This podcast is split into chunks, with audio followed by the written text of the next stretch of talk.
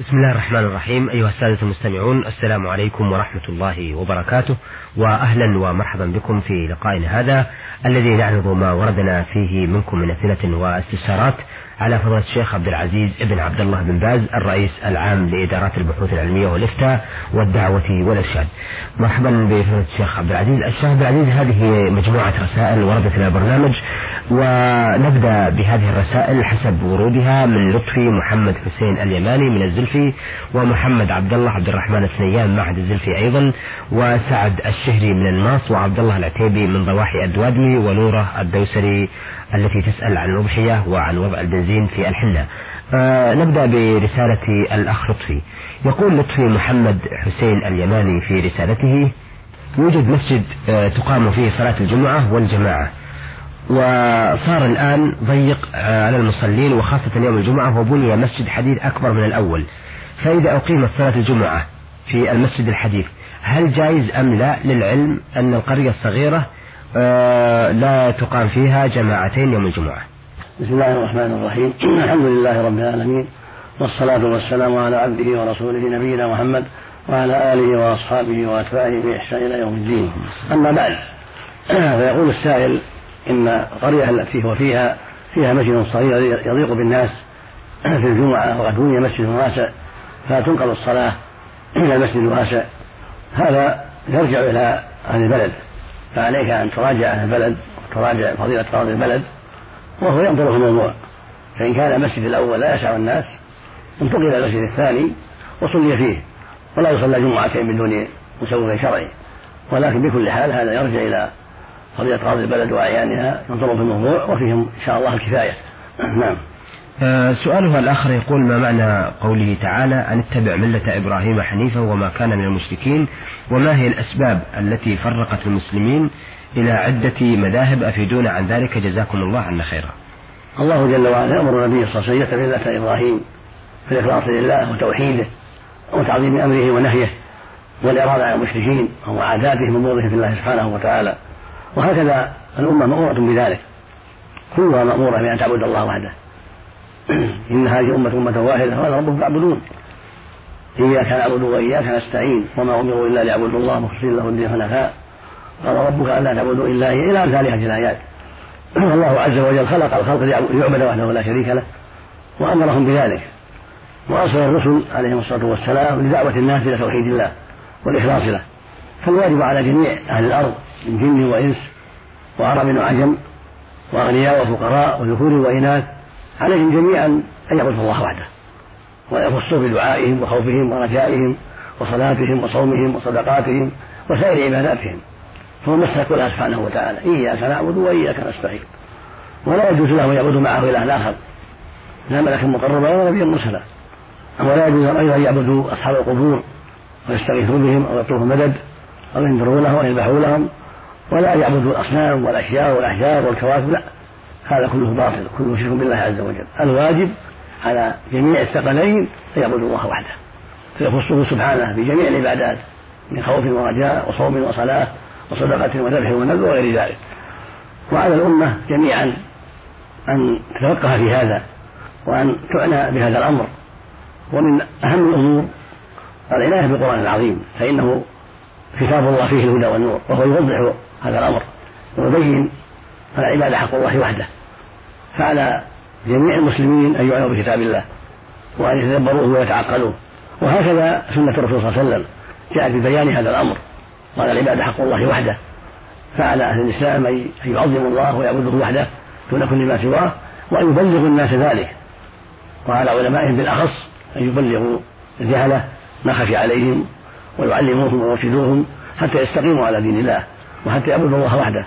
وعليهم أن يبلغوا الناس الآخرين بالطرق الممكنة والوسائل الممكنة دين الله كما بلغت الرسل عليهم الصلاة والسلام. أما الاختلاف في بين أهل الأرض فله أسباب كثيرة. والاختلاف الضار ما يتعلق بالأصول. أما المسائل الفقهية ففي الخلاف بين الناس فيها هذا أمر واقع. والنبي صلى الله عليه وسلم بين ما يجب في هذا وأن الواجب والاجتهاد وتحري الحق. ورد ما تنازع فيه الناس إلى الله والرسول. كما قال سبحانه فإن تنازعتم فيه فردوا إلى الله والرسول. وقال عليه الصلاة والسلام إذا حكم الحاكم فاجتهد فأصاب فله أجران وإذا حكم فاجتهد فأخطأ فله أجر.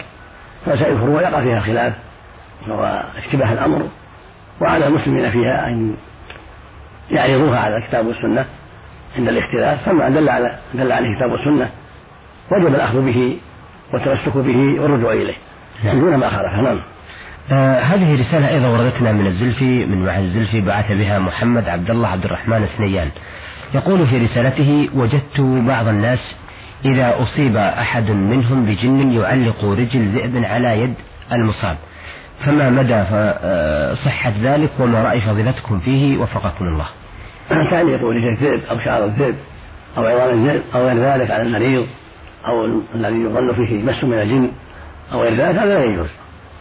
بل هذا من التمائم التي نهى عنها الرسول صلى الله عليه وسلم وحذر منها حيث قال عليه الصلاة والسلام من تعلق تنتبه فلا أتم الله له ومن تعلق ودع فلا ودع الله له ومن تعلق تنتبه فقد أشرك. فلا يجوز تعليق التمائم سواء كانت عظاما أو ودع أو شعر أو حلقات من حديد أو غير ذلك أو من أي جنس كل هذا لا يجوز ولا يختص بالذئب ذئب أو أسد أو كلب أو فهد أو غير ذلك. كل هذا مما لا يجوز كله معتبر من التمائم التي نهى الرسول عن تعليقها. ولكن يعالج بالقرآن الكريم يعالج بالقراءة يعالج بالأدوية الطيبة النافعة أما التعليق على الأطفال أو على المرضى تعليق التمائم من عظام عظام الذئب أو ريل الذئب أو يد الذئب أو ضرس الذئب أو شيء من شعر الذئب أو الكلب أو الخنزير أو الأسد أو الذئب أو غير ذلك كل هذا لا يجوز. وهكذا يفعل بعض الناس من يكون يضع آيات في قرطاسة أو يضع معها بعض الدعوات أو بعض المسانيد أو بعض الطلاسم ثم يجعلها في جيد أو في غير ذلك فيعلقها على الطفل أو على المريض كل هذا لا يجوز. التعليقات التي يراد بها دفع المرض أو دفع الجن أو دفع العين كل هذا لا يجوز. والنبي صلى الله عليه وسلم ما رأى على وجه حلقة ما ينزعها فإنها لا تزول إلا وحده. فإنك لو مت ويعرف ما أفتحت أبدا. وقال إن الرقى والتمائم والتولى شرك والرقى يعني مجهولة أو التي فيها أشياء منكرة. وهكذا التمائم كلها لا تجوز وهي ما يعلق على الأولاد أو على المرضى عن العين أو عن الجن كل هذا لا يجوز. وهكذا التولة والصوت والعطف وهي ما يفعله بعض النساء لتحبيب الأزواج إلى نسائهم أو تحبيب المرأة إلى زوجها كل هذا لا يجوز وهو من السحر. هذه كلها محرمة نبه عليها النبي عليه الصلاة والسلام.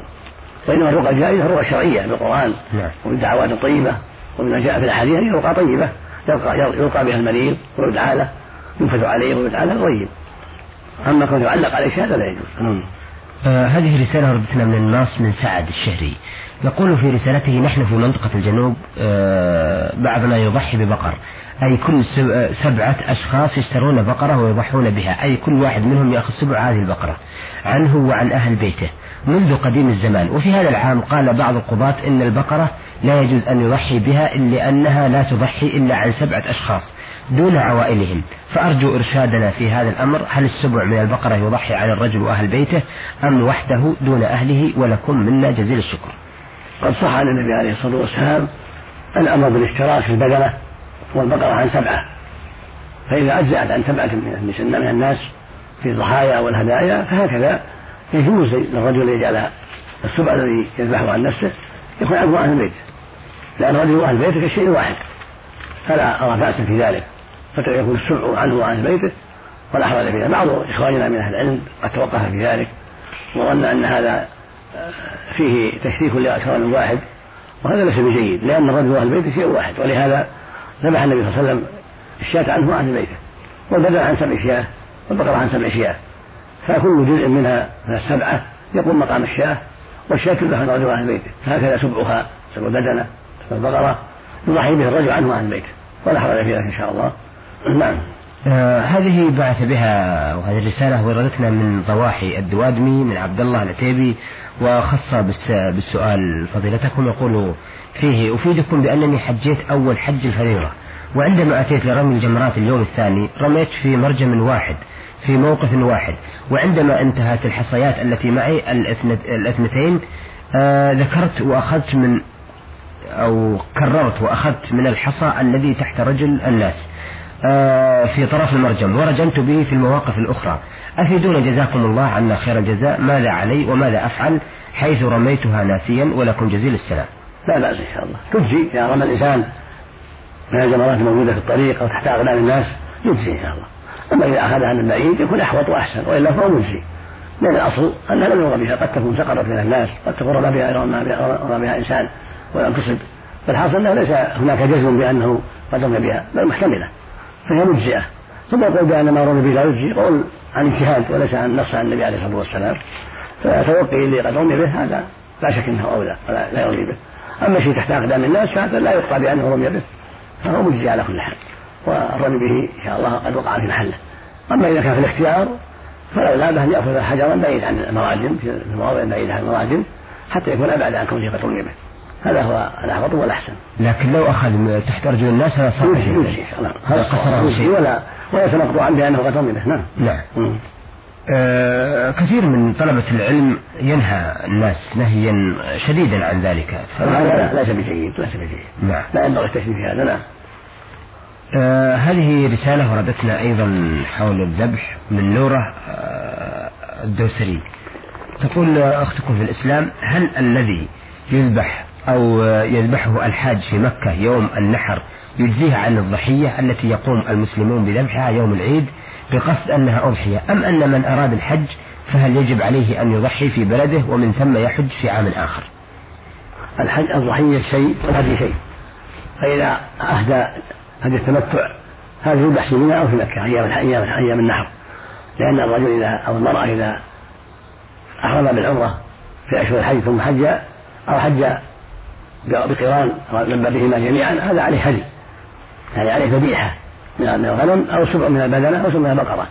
لأن الله سبحانه قال فمن تمتع بعمر الحج فما استسلم من الهدي والمستيسر إما شاة من شاة من ثني المعز أو من جذع الضأن أو سبع بدنة أو سبع بقرة. يجب يجب عليه ذلك.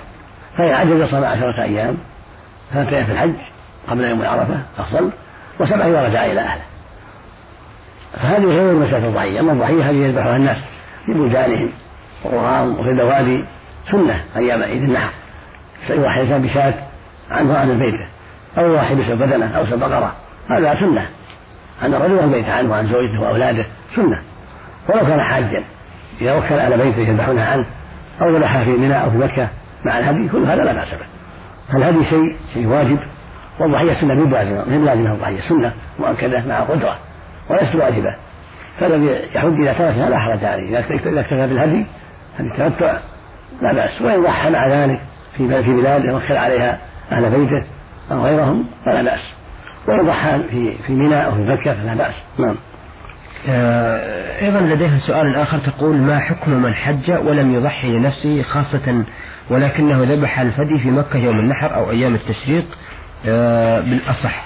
تقدم في الجواب إيه نعم. لا حرج في ذلك الضحية لازمة إذا حج وأفدى بالحج المعروف ولم يضحي فلا بأس. آه، أيضا تقول هل من أراد أن يضحي خاصة النساء وذلك لأنه عندنا بعض آه، أمهاتنا آه، وأجدادنا الأوائل يقولون لنا لا تقربوا الحنة إلى بعد ذبح الضحية فهل هو صحيح أم أنها خرافات؟ هذا لا أصل له. من أراد يضحي لا بأس أنها تحنى ولا بأس أنها تطيب لا بأس أنها تروش متى شاءت. مو بحرام. نعم. لكن لا تأخذ شعر ولا ظهر. إذا دخل شهر الحجة يعني صلى الله عليه وسلم قال من أراد يضحي ودخل شهر الحجة فلا يأخذ شعره ولا من أظفاره شيئا. وكافي ولا من مشربه شيئا. فلن يضحي عنه وعن بيته أو عنه وحده أو عن أبيه أو عن أمه يعني تبرعا منه هذا إذا دخل الشهر شهر الحجة فإنه لا يأخذ من شعره ولا من أظفاره ولا من مشربة شيئا لا يقص شعرا ولا ظفرا ولا يقطع جلدة من جلدته من بدنه حتى يضحي إما في يوم النحر أو بعده. هذا هو المشروع. لكن لا بأس أن تنقض أن أن تنقض شعرها تنقض تغسله لا بأس أن تحنى لا بأس. لكن لا تخده بالمشط حتى يتقطع الشعر حتى تضحي. ولكن غسله وتركه ونقضه كل هذا لا بأس به. إنما الممنوع قطعه من مشد أو بغيره. نعم. آه، شكرا شيخ عبد العزيز. أيها السادة إلى هنا نأتي إلى نهاية لقائنا هذا الذي عرضنا فيه رسائل السادة لطفي محمد حسين اليماني من الزلفي ويسأل عن تعدد الجمع وأسباب فرقة المسلمين ومحمد عبد الله عبد الرحمن أثنيان من معهد الزلفي العلمي أيضا وسعد الشهري من الماس وعبد الله العتيبي من ضواحي الدوادمي ونورة الدوسري التي سألت عن الأضحية وعن وضع البنزين في الحنة. ونشكر فضيلة الشيخ عبد العزيز كما نشكركم أيها السادة على حسن متابعتكم وإلى أن نلتقي بحضراتكم. نستودعكم الله. والسلام عليكم ورحمة الله وبركاته.